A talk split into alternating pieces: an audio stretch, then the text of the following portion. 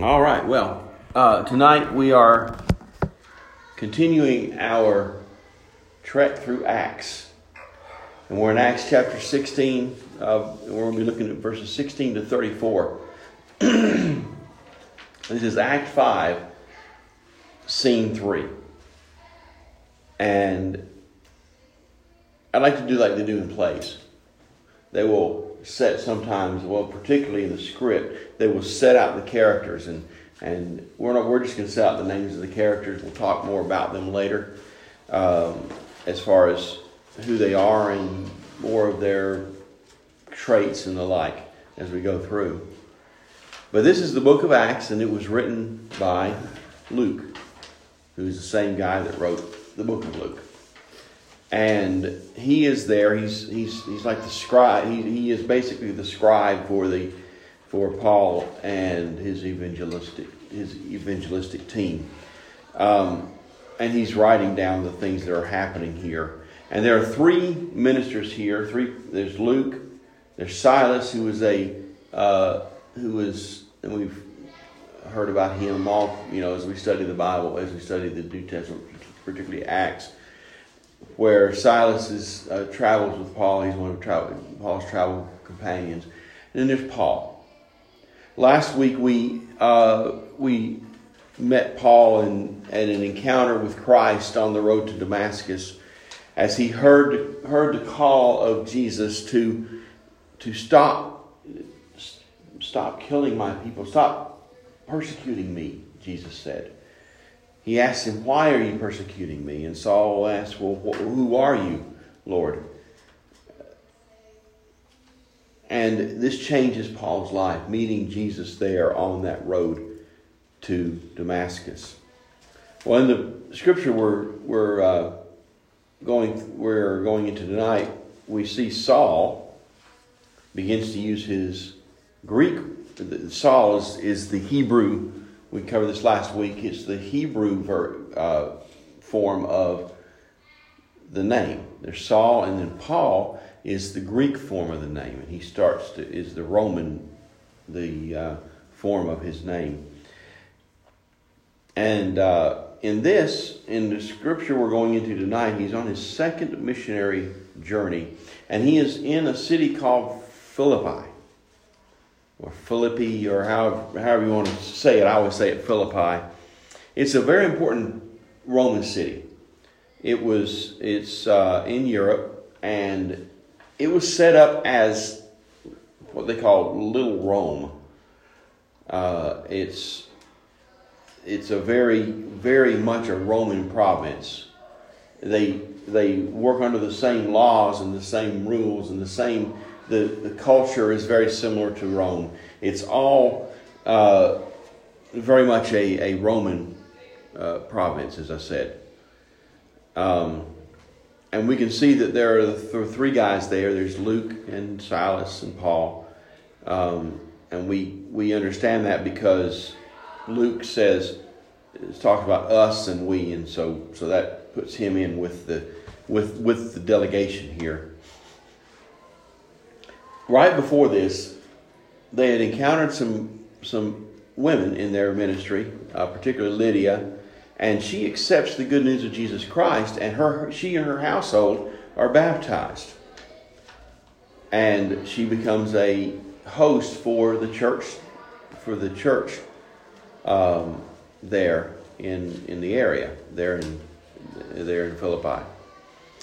Um, well, I'm, I say she does. It's it's assumed that she does because it, it you know the way thing the the rest of the the uh, this section of Acts uh, talks about her and, and her involvement in the church. They are continuing their ministry in Philippi when they come across another that is needing freedom in Jesus. Let's dig into that right now. We're going to look at uh, 16 through 24 there. One day, as we were going to the place of prayer, we met a female slave who had a spirit of divination and, and brought her owners a great deal of money by fortune telling. While she followed Paul and us, she would cry out, These men are slaves of the Most High God, who proclaim to you the way of salvation. She kept doing this for many days. But Paul, very much annoyed, turned and said to the Spirit, I order you in the name of Jesus Christ to come out of her. And it came out of her that very hour. But when her owners saw that their hope of making money was gone, they seized Paul and Silas and dragged them into the marketplace before the authorities. When they had brought them before the magistrates, they said, These men, these Jews, are disturbing our city and are advocating customs that are not lawful for us, being Romans, to adopt or observe. The crowd joined in attacking them, and the magistrates had them stripped of their clothing and ordered them to be beaten with rods. After they had given them a severe flogging, they threw them into prison and ordered the jailer to keep them securely. Following these instructions, he put them in the innermost cell and fastened their feet in the stocks. This is one of my. I, am not. I've, I've, not ever really understood this section uh, because of some of the ha- some of the things that happen here. Um, first of all, we have a slave, and we're, we're continuing our discovery of these new characters in this in this play. It's not really a play; it's it was real life. The first one we come upon outside of the three guys we already talked about was a slave girl. What was this slave girl saying about Paul and his companions? These men are slaves of the Most High God who proclaim to you the way of salvation. Right. They're saying, speaking, actually speaking the truth, because that's who they are. They are slaves of the Most High God who are who are proclaiming to you the the way of salvation. She's speaking the truth. So why do you think Paul is annoyed by this woman coming along saying this, which is the truth? Why, why do you think it annoys him? Well, he knows she's possessed with uh, some kind of spirit, yeah. demon spirit that's just annoying. Got on his nerves. Right. She's crazy.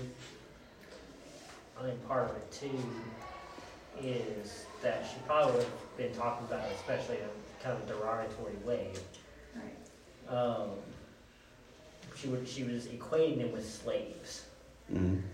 and basically saying that whatever they're telling you, you can't be trusted because they're slaves. They're proclaiming to be slaves of the Most High God, claiming salvation. So she's in a way, if you look at the time period, really kind of discrediting what they're saying by equating them with slaves who didn't have a lot of power Mm-hmm. and control. Right. Even though it's the truth. So, so that would annoy Paul, in that there's a there she is apparently discrediting what they're saying by telling the truth the way she was telling it. Slaves of the Most High God, proclaiming the way of salvation. Now, we can dig a little deeper into their culture. Because this, the way she was saying it, they are slaves of the Most High God to proclaim to you the way of salvation. Well, their leader, their, their Caesar, their king, was considered the son of the Most High. He was basically took on the title of him, the, the title that Jesus actually has on himself. So to, to say that you're slave of the Most High God and that you proclaim a way of salvation other than the Caesar, the king, it is considered illegal. It is considered a, a potential threat to this order, this we talk about the Pax Romana, which is the peace of Rome, the Roman peace. It's a threat to that. So, so there was that. There was the the part that he was discredit. She was discredit, potentially discrediting him. But there's also the part that Paul knew that if she said these things out loud like this, that it was going to shorten their ability to preach the gospel potentially because then something else you know then it would disturb things and they wouldn't be able to continue doing what they were doing so how does he, how does paul respond to her he we know he's annoyed so how does he respond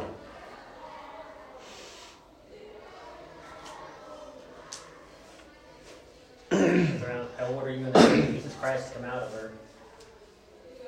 right Fucking demon. It came out. It did come out. right paul responded by saying come out and we saw that it came out. Now there's another issue there with this. This is very different. This was done very differently than what other what other other um, passages in the in the uh, New Testament had when when when you had a, a spirit being cast out um, it was by different it was it was not for people. It wasn't because somebody was annoyed. It was because it's something that had to be done. And it was into the amazement of the people around. None of that was happening here. There wasn't the amazement of the crowd. There wasn't the the the uh, it wasn't coming at them cursing at them. It wasn't it's not mentioned as being an evil spirit here even. Not saying it wasn't. It's just it, that, that that wasn't part of it. It wasn't a demonic spirit. It, it wasn't said here that it was. Actually the spirit that this was was i'm going to try to get this greek right um, let me go back up to the greek. Oh i was scrolling down too far. Um, the greek here is pneuma pathonos which basically means the spirit of the python. The spirit of a python is referring to the python who guarded the oracle at Delphi and was slain by Apollo. This is the this is the Roman mythology uh, here. So there wasn't really a mention of uh, mention of it being an evil spirit, just that it was a spirit, the spirit of a python. But so so there wasn't the pressure other than the annoyance to get rid of the spirit. However, we all we hear about this girl is that she was possessed by the spirit she annoyed Paul, well, or the Spirit through her annoyed Paul, and then Paul cast cast that that spirit out. Don't you think something they had to do with it? It was the fact that he conti- she continued doing it. Mhm. It wasn't if she stopped. She stopped the first time, nothing might, might have been done. But of course, Right. the Lord wanted something to be done.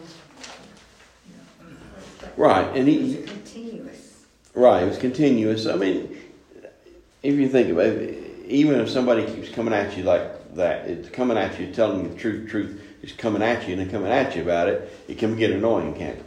It's kind of like a five-year-old banging on pots and pans. Yeah, right, right. So, It's so nerves and right. Um, so if we look at Paul, he, he is this is his second missionary journey. He hadn't been a Christian long. Of course, he was he was a, a, a brilliant scholar in the in in his own right with uh, in the Jewish um, Jewish religion, but he's a new Christian, a young Christian. So so we can I think that can we can offer him some grace because of that. I believe. But the reason he had, the reason that was given here that he cast the demon out was because of his own annoyance. Uh. Not because he wanted to set her free. It doesn't say anything about him wanting to set her free. Now, she needed to be set free, but it was because of his annoyance. Um, and so we don't really hear anything about her, except for her own what her owners did next. Um, let's put ourselves in the girl's shoes. What was life like for a slave in that time? Life would have been you wouldn't have any any free any freedom, any free choices. You weren't able to to do anything except what basically what your owners told you to do. And she she was in this situation where this this this spirit in her was the way these men made the, these owners made the money the money off of because his spirit being a spirit related to Apollo Apollo was a was a truthful god in the Roman in the Roman mythology so it was a, a spirit of, of truth in a way. We, we don't know any more, have any more identif- identification of that except for the name of the spirit given in here. So this was a spirit that would speak truth to people, uh, truth that the person that the, the woman would would not have known other than through the spirit. So so it was a, a very lucrative situation for these owners. And so now here she is. Her only the only way that she can make money for her owners then is gone. So what are those owners going to do with her now? What What do you imagine would happen with this girl?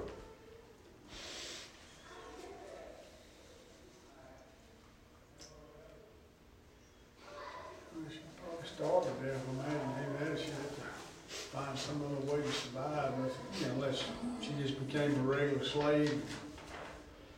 Swept floors, whatever they told her to do, instead of fortune telling. Right. Well, there were several ways that owners could, the owners could, there were several things they could do to her. They could prostitute her. That would make money for them. They could kill her. Of course, that wouldn't make any money, really, unless, you know. Um, they could sell her to make up for that lost income. Um, but there's not much of, she wouldn't have much of a chance would she? Because that puts her in a situation, in a bad, bad situation. Now, that's the negative side, but then there's the possibility that she could have, because she was worthless to them, they just, uh, I don't, I don't know if they would have sold her. And she could have been sold to somebody in the church, and then she became part of the church. Or, I mean, there's the positive side to it there. But there's also the side that even if she does become a part of the church movement, she comes to Christ and, and becomes part of the church, part of the church. Uh, why didn't Luke write any more about her? He didn't get her name. She's without identity in here. So this this can show the dangers of, of sharing the good news without regard to the actual lives of those we're evangelizing. This has happened so much in the church is they go out the, that that will go out and evangelize, tell people about Christ, and tell and all this. And once they get saved, that's it. They're saved. Great. We move on. And this can illustrate that danger. They didn't even get the girl's name. Yes, she's a slave girl. So, with this important note now, let's move on, move forward in the story, and talk about what unfolds next. Now, what accusation do the girl's owners bring against Paul and Silas?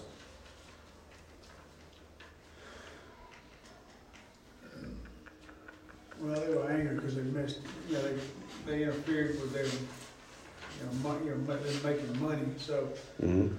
you know, they were accused of, of all the above, you know, against Jewish law. You know, thrown into prison and beaten. Right. So, so the accusation they bring are that they said it this way: these Jews are disturbing our city and advocating customs that are not lawful for us, being Romans, to adopt or observe. Remember what I said earlier about the truth that that girl was speaking it was it showed that they worshiped somebody beside the king. They worshiped a God that the girl said was the true God. But they worshiped a God other than those that Romans were supposed to worship. so so they were accusing them of of disturbing, of dis, of disturbance. uh, of disturbing the peace, basically. And that's what they were brought before the magistrate for. People got involved and they were flogged, given to the jailer. There's the there's our there's our other character I wanted to talk about was the jailer, and we'll talk about him in just a minute. So where did he put them in the prison?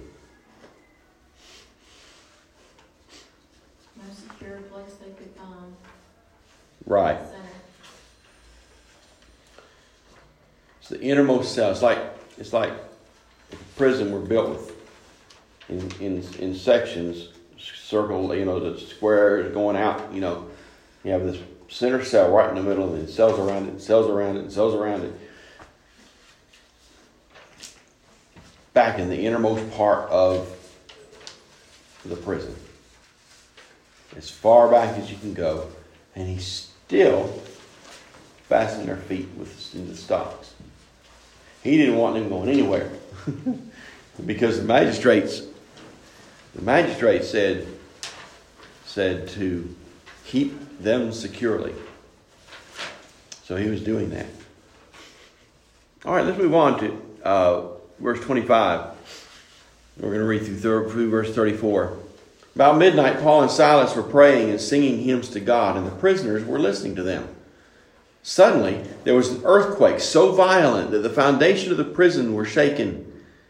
And immediately all the doors were opened and everyone's chains were fa- unfastened. When the jailer woke up and saw the prisoners, the prison doors wide open, he drew out his sword and was about to kill himself, since he supposed the prisoners had escaped. But Paul shouted in a loud voice, Do not harm yourself, for we're all here. The jailer called for lights, and rushing in, he fell down trembling before Paul and Silas. Then he brought them outside and said, Sirs, what must I do to be saved? And they answered, Believe in the Lord Jesus, and you will be saved, you and your household. And they spoke the word of the Lord to him and all who were in his house. At the same hour of the night, he took them and washed their wounds. That's the jailer. Then he and his entire family were baptized without delay. He brought them up into the house and set food before them, and he and his entire household rejoiced that he had become a believer in God. What response? What what is the response of the jailer when he saw that the prison prison doors were open? He comes and why why why would he have that response? Because they knew they would believe, you know, stories so outlandish, you know, they wouldn't believe him. They would assume that he let them all out and they would kill him. You know, Mm-hmm. so they would, they would punish him for their escape. You know. Right. They would. Right. Right. You know, people in power have a tendency to do that anyway. You know, I remember, it reminded me of a movie, same kind of scenario. It was a movie called Cowboys versus Aliens, but it was just a movie. The guy, there's a guy standing on a riverbank, and uh, there's an explosion, knocks him in the water. And when he comes up, all the cows and the people were, his cowboy buddies were dead. And when uh, Harrison Ford gets there, he assumed that guy had something to do with all that. So he chains him up, whips him. So it was no different, you know, uh, than what happened, would have happened there. The same Right. thing would happen. They would assume he would, you know, done the same thing. Right. Or he had something to do with the escape. Yep, that's his job, if he failed that job. Yeah, he Roll failed. over. And he, he had to punished. So they- Something- So Life of a soldier was very strict. If you fail to follow your orders to the letter, the penalty could be death. Yeah. Mm. You know, so so what this response that he did, that he, he was going to kill himself. What does it say about how the jailer was valued by the authorities? Not very high. He's replaceable. Yeah, he's basically a slave himself, you know, even though he might get a small salary for being a jail guard, you know. But he's basically such, you know, he's considered, Right, right. He, he's not much different than that slave girl was, was he? no, he's no different. Um, his the slave girl's life was was measured by the profit she was able to bring her owners. The jailer recognized that the the authorities will deem his life worthless if the prisoners are set free, because it was his job to jail people, to keep them in the jail, and that's that's the only the only value they had of him was as a jailer. Um, I think it's interesting because it's not, it's rather actually common for people's lives to be valued based on the profit that they can benefit, that they can uh, bring or the benefit they can bring to us. Like, I value you because you can fix my computer. Or, I value somebody because of what they can do, not because of who they are. But the, the, the gospel value is very different than this. Because you don't have to do, you, you, well, you cannot, and you do not have to do anything to earn God's grace. It's freely given to all because we're all made, uh, we are all made in God's image. When that message is shared and received, freedom from the world's metric for valuing is then sabotaged. That's another thing about Paul's message. It was it would sabotage this whole this whole way of doing things, valuing the slave girl for her ability to speak supposedly unknown truths, or valuing the jailer just because he could keep people in jail. But before, the jailer had rested his hope in the authorities of Philippi and Rome, which measured his worth on how, well he could, how well he could imprison others. But now we have a change. We have the value of the gospel coming into his life. And he is invited to rest his hope in God, who claims the jailer now as a beloved child of his. And here's the good word unconditionally. He is now a child of God. Not because of value he brings to it, because we don't bring value to this. And I've said this before in in in church in preaching, or I forgot when I said it, but we don't bring anything to the table. Jesus brings everything. You see, it's, we're not valued based on what we can do. We're valued based on whose we are. What does Paul say to the jailer? We're all here. We're all here. Before he said that, right before that, Do not harm yourself. before we're all here. You are all here. Right. Can you imagine? Uh, I'll, I'll, we'll go over that again. We'll go over that in just a minute. But why should Paul even care about the jailer? He's trying to win souls for Christ. hmm That was his job. I mean, Part of what he was taught with Jesus, because that's what Jesus did. He Right. to the people that nobody cared about, who were put off or neglected, those are the people he reached out to. And he walked with Jesus all that Mhm. time, so that would have been the example that was set for him. Right. He did have that example. Um, I'm trying hard not to go back to that slave girl, but then you say, well, why, why didn't the slave girl seemed to be more more value than that than, than what she seems to have been? Well, we're not going to go into that. That's that's uh,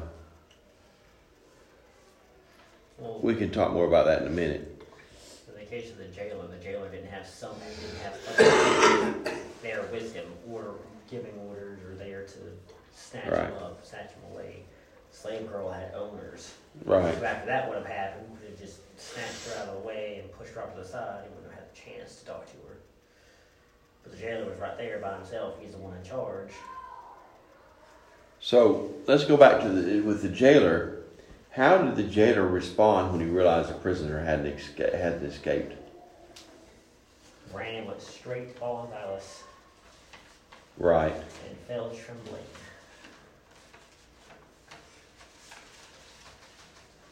And then he said, Sirs, what must I do to be saved?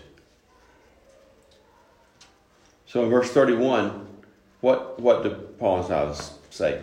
Tell, answer, answer that question.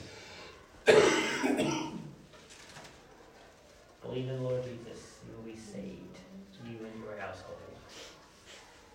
Right.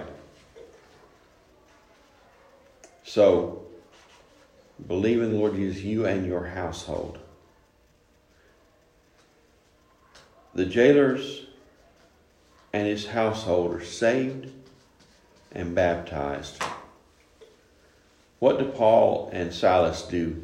Uh, what, what do Paul and, what does he do for Paul and Silas after that? He feeds them, cares for them. I'm sorry. He feeds and cares for them. Right. Cleans up their wounds. You know that that that goes towards the that that fits with the common theme in Acts. And that theme is that people when they accept the gospel, they become a people of radical hospitality. They want to do, they want to in this case, he wanted to dress the wounds. He wanted to feed Paul and Silas. That was his immediate reaction to it. What do you think that it is about the message of Jesus Christ that causes people to become so hospitable? The love that you have. the love. The relief. You look at the jailer here. Imagine the relief when they answer him and tell him how to be saved and that he can be saved. And now he is saved. There's the love, there's the relief, there's the there's the I think that says it all. I really can't won't do that. There's the love mostly. The love that comes into your life. Now, we see this we see in this story we see the slave girl how she's really not mentioned and we can learn a lesson from that that we need to really care about the people that we are that we are preaching the gospel to that we are speaking to the gospel to there's the jailer and his situation where his identity is as jailer. And if he fails at that, he, he's destroyed. They will destroy him. They will very likely execute him for letting the prisoners out. That's that was what they did. A jailer that let prisoners out is no good. Is no good to Rome. So they will kill them. Now, what of the family of the jailer? His wife, children. They're also not mentioned. But I think they're just as important because they are people that have come to Christ as well. Now we go into this last part here let me tell it. That's on the back, on the correct side up the back. let's think about these questions. Let's think about the first one here. What would someone with a spirit of divination, or that spirit of the python, what would they say about you if they were following you around? Now, these, these can be hypothetical. If somebody just wants to share, that's no, there's no problem with that. But what do you think someone would say, a person like that would say about you? Tell you, I wonder if they even take the time to say anything about, about Probably anything they want. It happens all the time, you know, folks accusing folks of something. Mm-hmm. Well, if they have this spirit, You wonder where that comes from sometimes, it's out of, Yeah. they accuse somebody of something, and they hadn't done anything to them, or, right, you know, or because they're mad at them, for some reason, or right. Well, but in this case, that spirit, that spirit of divination tells the truth. That's one that tells the truth. Like it was, she was telling the truth. Um, and that that was the whole point of that spirit was that that spirit would tell the truth. And it was a situation where um, she would be able to look at somebody and and and say and say a truth about them that nobody would know was supposed to know, a secret truth. She was able to do that. And so think about your life and think about how how you are living your life and then think about what she would say around you. What are what is the truth that would come out? That's one you can that's one of them you can take home and, and pray pray over this and think about it. How can we ensure that our evangelism is holistic and isn't just concerned with someone being converted to our religion, but also desires their lives to be better?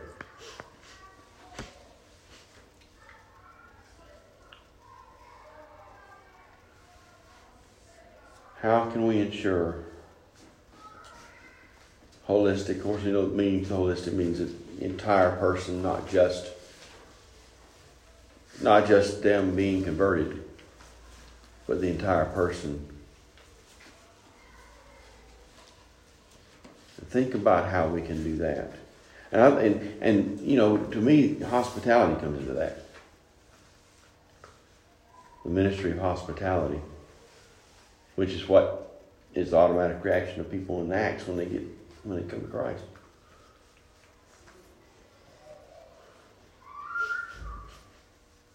Could- Another way of being saying it could be concerned about converting people to Christ. That would be another way of saying what they said. Right. Well, That convert. Making, yeah, I, I think also just making sure that we don't get caught in a trap of thinking that, oh, we have to convert people. That's not what we're called to do. We're not called to convert. We're called to share the gospel. And make disciples. Mm-hmm. make disciples, not go out and convert them to Christianity, but also actually, bef- like before, don't just approach with the idea of, oh, I'm going to bring them to Christ, but approaching with the idea of just showing them the love of Christ instead. Starting with that, like starting with Well, um, I think I think what the difference here is. Uh, there's there's the concentration of converting somebody to religion. There's also, but there's also the desire to that we are told to make disciples. Making disciples means that we are I, I've always interpreted making disciples as the holistic evangelism. You you you get to where you know the person. You don't just say, "Okay, you accepted Christ, great. Now you, now you know, go live your life." You come to somebody, you disciple them before they accept Christ. That's working with with with the Holy Spirit and the prevenient grace, the, grace that goes before, that that leads a person to accept Christ. And then you take then then with that person, you teach them what you have learned through your study of the Word. You teach them how to live the life. You don't say go live your life. You teach them how to live the life for Christ. What to do. It's not just a matter of conversion, boom, it's done. No, it's conversion. Let's walk this together. Um, in Matthew, we, we read uh, that we are to um, go into the world, to go into all the world making disciples. We're supposed to go to the world making disciples. Well, that can also be translated as you go through the world, as you walk with others, make disciples. As you're living life with them, make disciples. And that isn't done by just uh, just one, you know, one time going to them and talking to them about Christ. That is done with life. It, it's it's actually it's more involved. It's harder. It requires complete obedience to the Lord to be able to do this. And that also includes us living the life in front of them as well. Because if we're not doing what we're saying, it's not going to do any good. Um, Something that helps me is the, like they use this phrase, but also desire for their lives to be better. To think of it in terms of um, them learning how they, out of gratitude for what Christ's done, how they can give glory to Christ instead of being a, a if you're going to be a more moral person. Mhm. But you think of it in terms of your relationship to Christ that you want to give. If you give glory to Him, it does bring other people to Him. Right. um, and s- to, um, trying to bring them to maybe a more moral life Mhm. in, in just in itself. I don't know if I make sense. Yeah, well, um, the when a person is comes to Christ, and we said earlier that the, the, the first thing they want to do is is practice hospitality, and so that's that is by doing that, bringing glory to God, Yes. and that attracts people when they see this. When we are bringing glory to God through our everyday lives, through our feeding the hungry, visiting the in prison, clothing the naked, doing the things that He calls us to do, that glorifies Him. Didn't He say, What you do to the least of these, you've done unto me, right? When He's talking about the goats and the, the goats and the sheep, and that, that comes out. Uh, and like last week when we talked about Paul, we, we were looking at Paul and how Jesus said, Why are you persecuting me? you see, what we do as, and, and he, the term used here is holistic evangelism. That means we take, we, we do, it's not just, it's not just for conversion of the soul, it's for conversion is for discipleship of the person. And here's the, here's the really cool thing is we disciple somebody, they become a disciple, then they make disciples.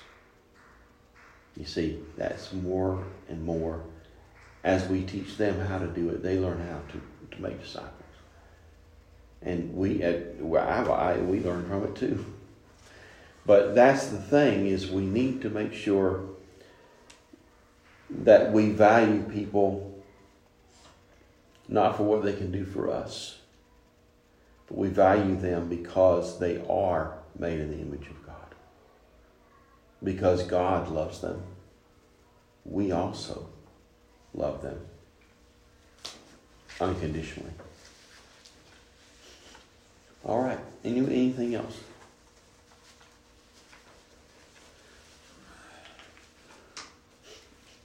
Well, all right. Well, for next week, prepare for the next story by reading Acts 17, 16 through 31. Um, and remember, make, remember to make notes of what you hear, see, smell, feel, or taste as you read. That's becoming a part of the story. So, um, prepare for that. All right. Well, let's before we go, let's have a word of prayer, and uh, we can go forth. Heavenly Father, we thank you for this evening and for the lesson that you have shown us, for the truth that you have spoken to us through your word. We pray that we would take this from here, this holistic evangelism, this discipleship, and reach out to those around us or continue to if we're already doing it. We pray for that you would continue to to to lay that uh, care and that burden on our hearts to to lead others. Lead others towards you. Lead others to you. But to do so in the way that you guide them. To do so in a way that they understand that their value that they understand that they're valued because of because they are made in your image. Just be with us, Lord. Lay someone on our hearts so that we so that we too can win them for you, can can bring them alongside of us and teach them of you, we pray. In Christ's name, amen.